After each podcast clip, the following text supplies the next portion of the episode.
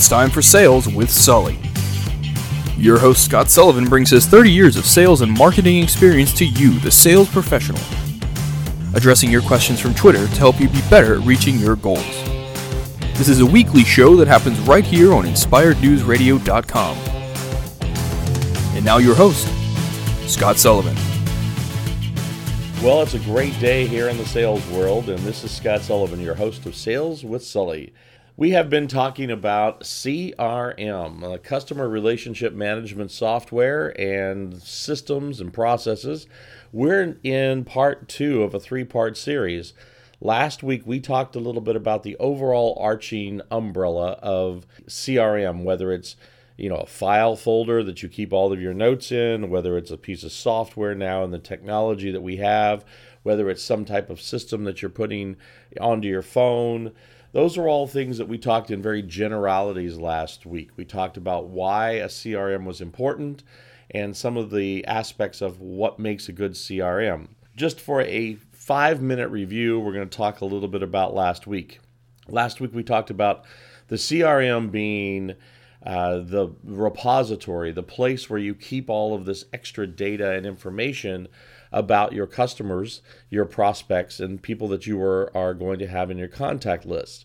The reason why that we do this is because it makes it easier and um, helps us to be more proficient as we are entering into this world now where it's it's sort of a solo entrepreneur. Sales becomes used to be a team effort, and now it's almost a uh, you know it's it's almost a blood sport. You have to uh, be able to do it all yourself. You need to be able to do lead generation and cold calling and and actually prepping and, and getting ready for the sales the sales uh, call, actually visiting, and then you have to do all the follow up and keep track of everything and put it all into a uh, some type of program so your boss knows what you're doing.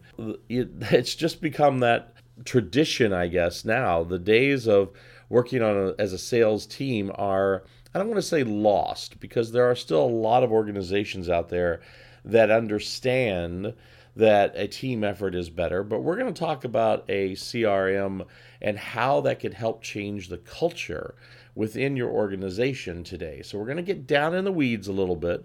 We're going to get just a little bit more into the nitty gritty, and we're going to talk about some of the details and some of the things that can, can really revolutionize the way a sales organization works because of a platform. And I'm going to talk primarily today about software, about a software uh, CRM, something, and you know, and I could. There's just too numerous of them to name, but there are. Everybody recognizes the big names in the industry. You know, Salesforce, of course, being the biggest, I would say, probably right now. The way that these things are integrating into our lives, we have mobile apps now.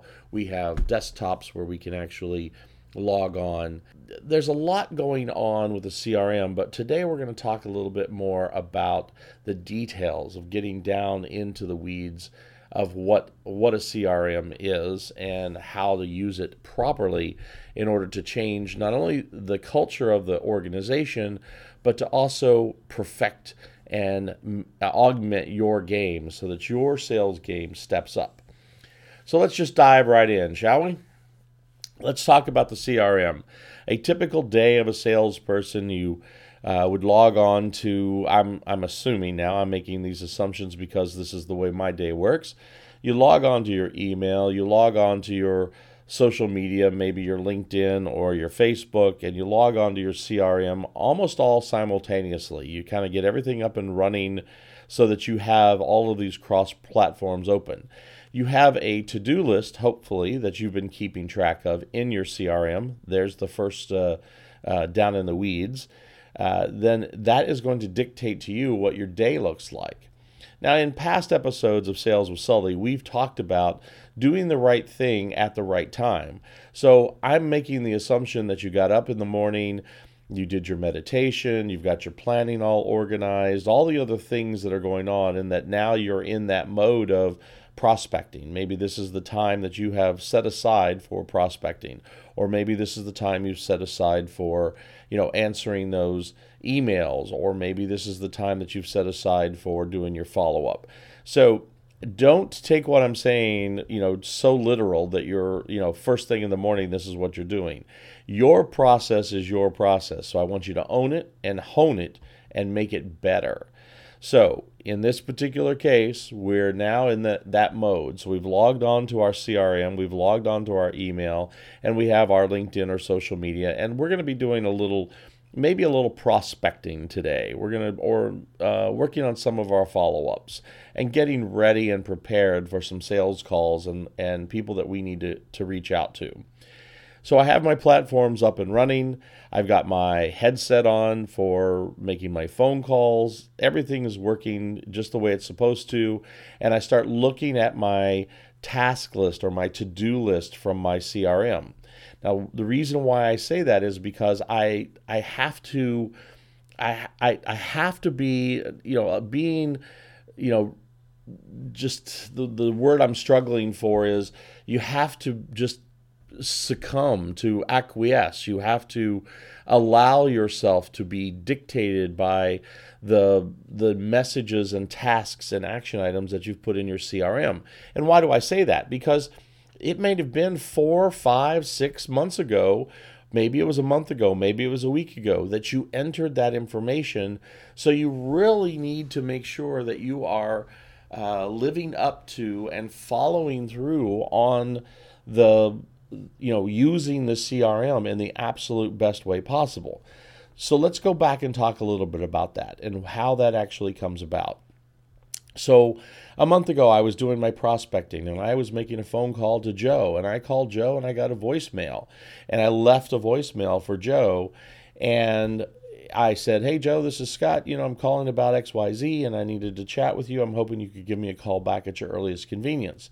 I would have then set a reminder for two days. Maybe I would just go out two days from that call to, to remind myself that two days later I hadn't heard back from Joe. Now, if the reminder pops up and you've already spoken to Joe, what should have happened, which doesn't always, but what should have happened is you should have updated Joe's record when you actually spoke to him, and you could have removed that action item or reset it for the, the, you know a further out or a cold call or whatever you needed to do.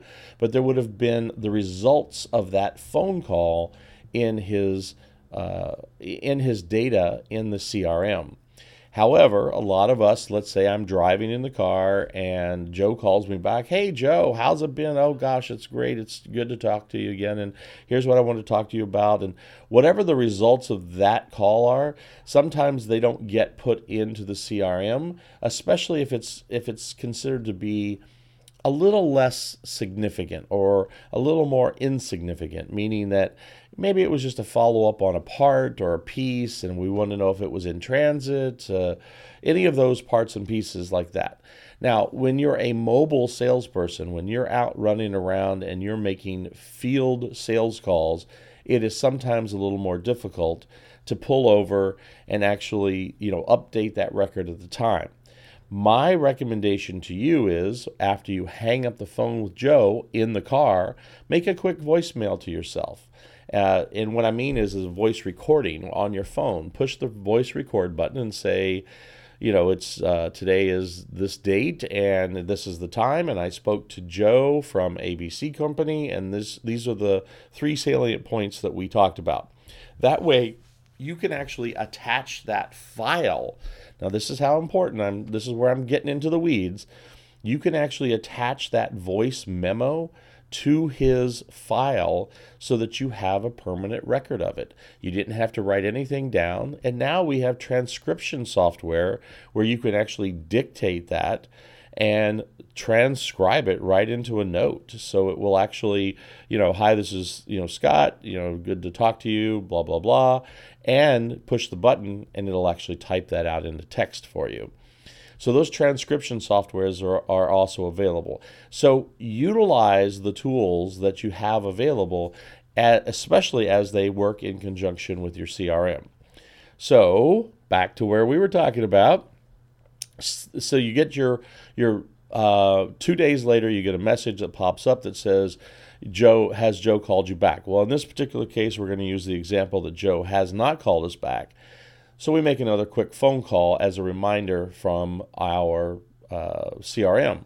Hey Joe, Scott Sullivan here. Just wanted to leave you a second message. I tell you what I'm going to do. I'm going to go ahead and send you an email uh, with regard to the information that I had, and I'm going to put you on a follow up for a month from today, and I'll give you a call back. If you have any questions or comments or concerns, please give me a call. In the meantime, I'll talk to you in a month. There's a second voicemail. Now, I don't want to keep pestering Joe every two days, so I've now bought myself a month. Are you going to remember to call him back now, if you only have four customers, chances are you're probably going to remember. What if you have 40,000 prospects? Or what if you have 4,000 or 1,400 prospects? Chances are you're probably not going to remember to call Joe back in a month. So you set a reminder inside your CRM. Don't forget to call Joe. You send him an email. Here's what we sent him. Here's the documentation that we sent to him.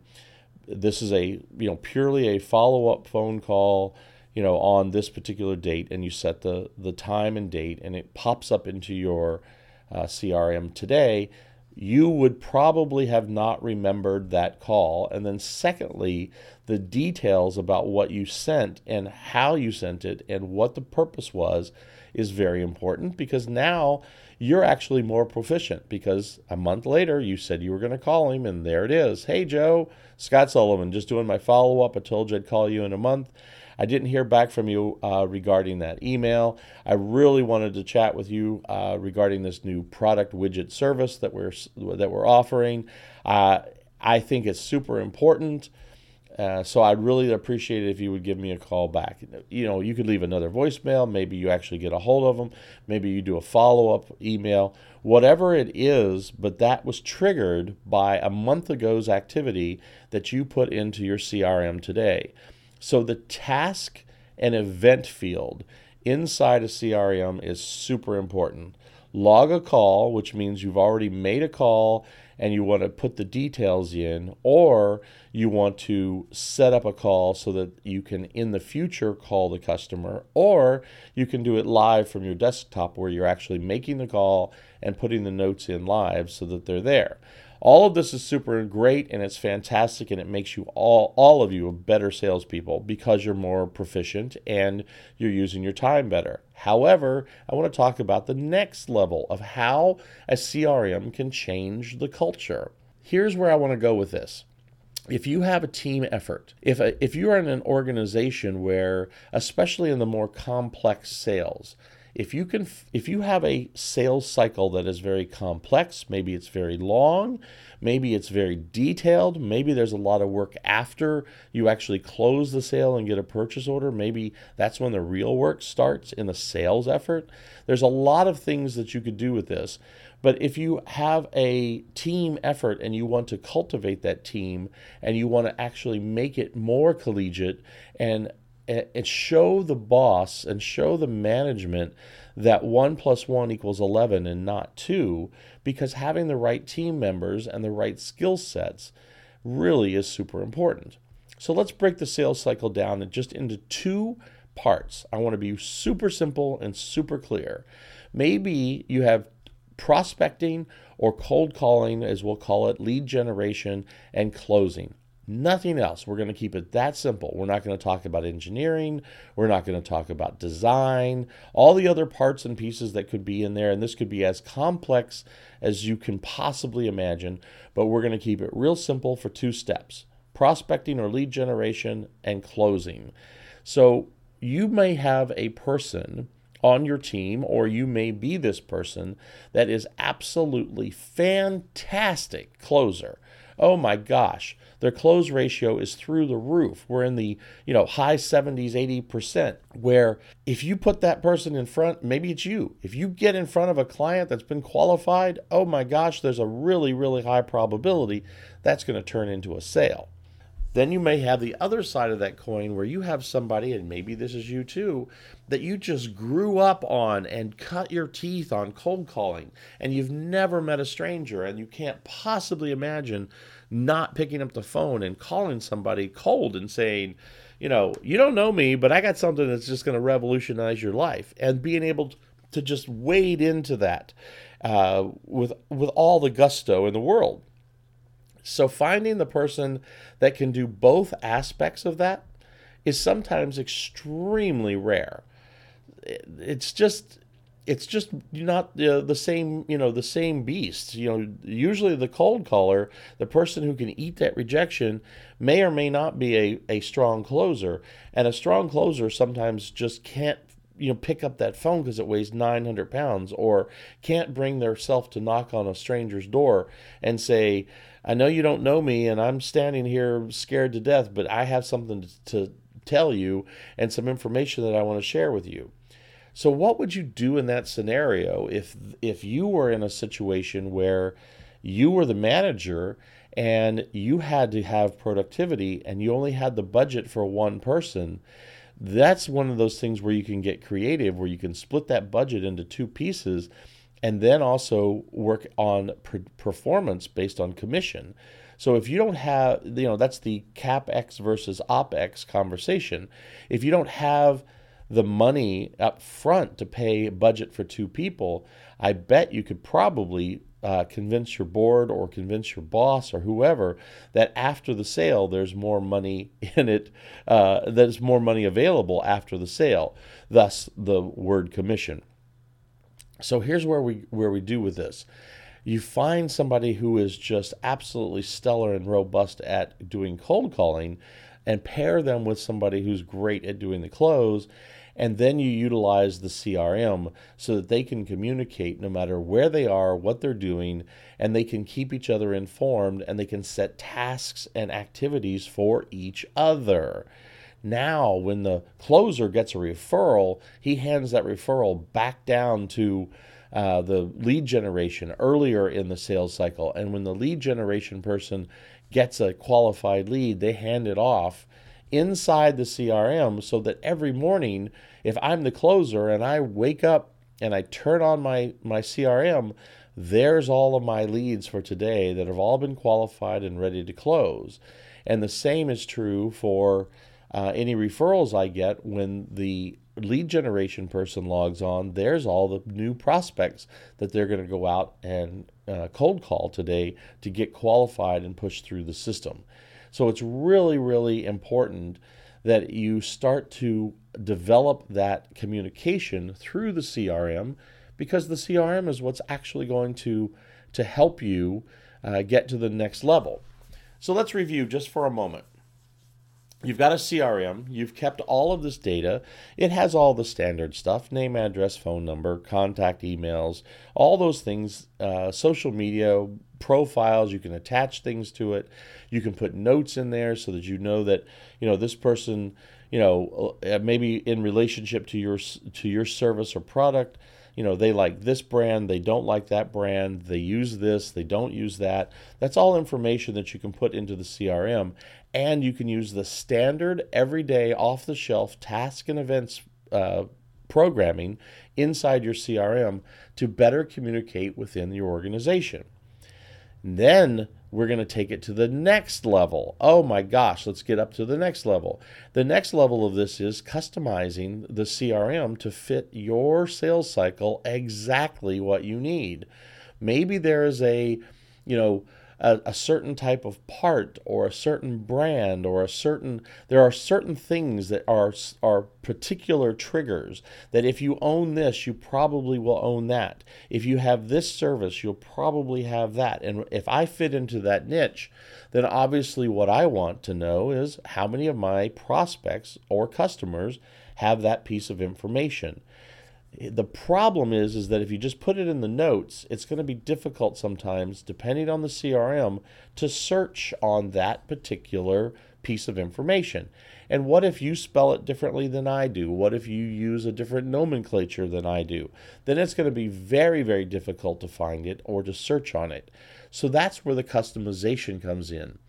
Let's customize our crms now so they actually fit exactly what we need in our sales process and our sales cycle. So we put in a box that says, maybe it's a drop down box that says left handed widget. And every time a customer owns or during our conversation we find out that they have or are wanting a left handed widget, we click that drop down box. wants a left hand widget, owns a left hand widget, whatever the drop down is. And that way we have a new search field inside of our CRM. So if you're getting ready to market to everybody that owns a left handed widget, guess what?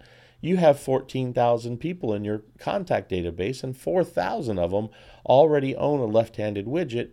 You want to do an email campaign, you just go into your CRM, you search for left handed widget on that particular box, and they all pop up. You export that into your email campaign or into your calling campaign, whatever you know process that you want to use. Maybe it's an advertising, maybe it's a direct mail, whatever it is from your marketing department that's where that CRM becomes really, really important.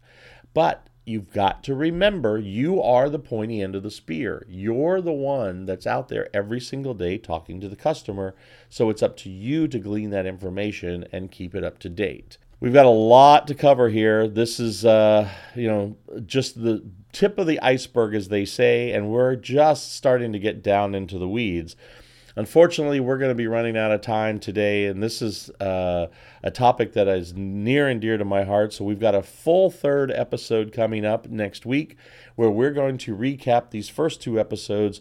And next week, we're going to talk a little bit about getting down in those weeds again and how we can actually use the CRM as a tool within our organization to, to process orders, to process proposals, to get through not only the customer relationship management, but to also hold off having to buy and implement, you know, marketing processes and uh, accounting processes and all the things that go along with that because the CRM has become so robust now in this day and age. It can do so much more than just hold, be a repository for a name, address, and phone number.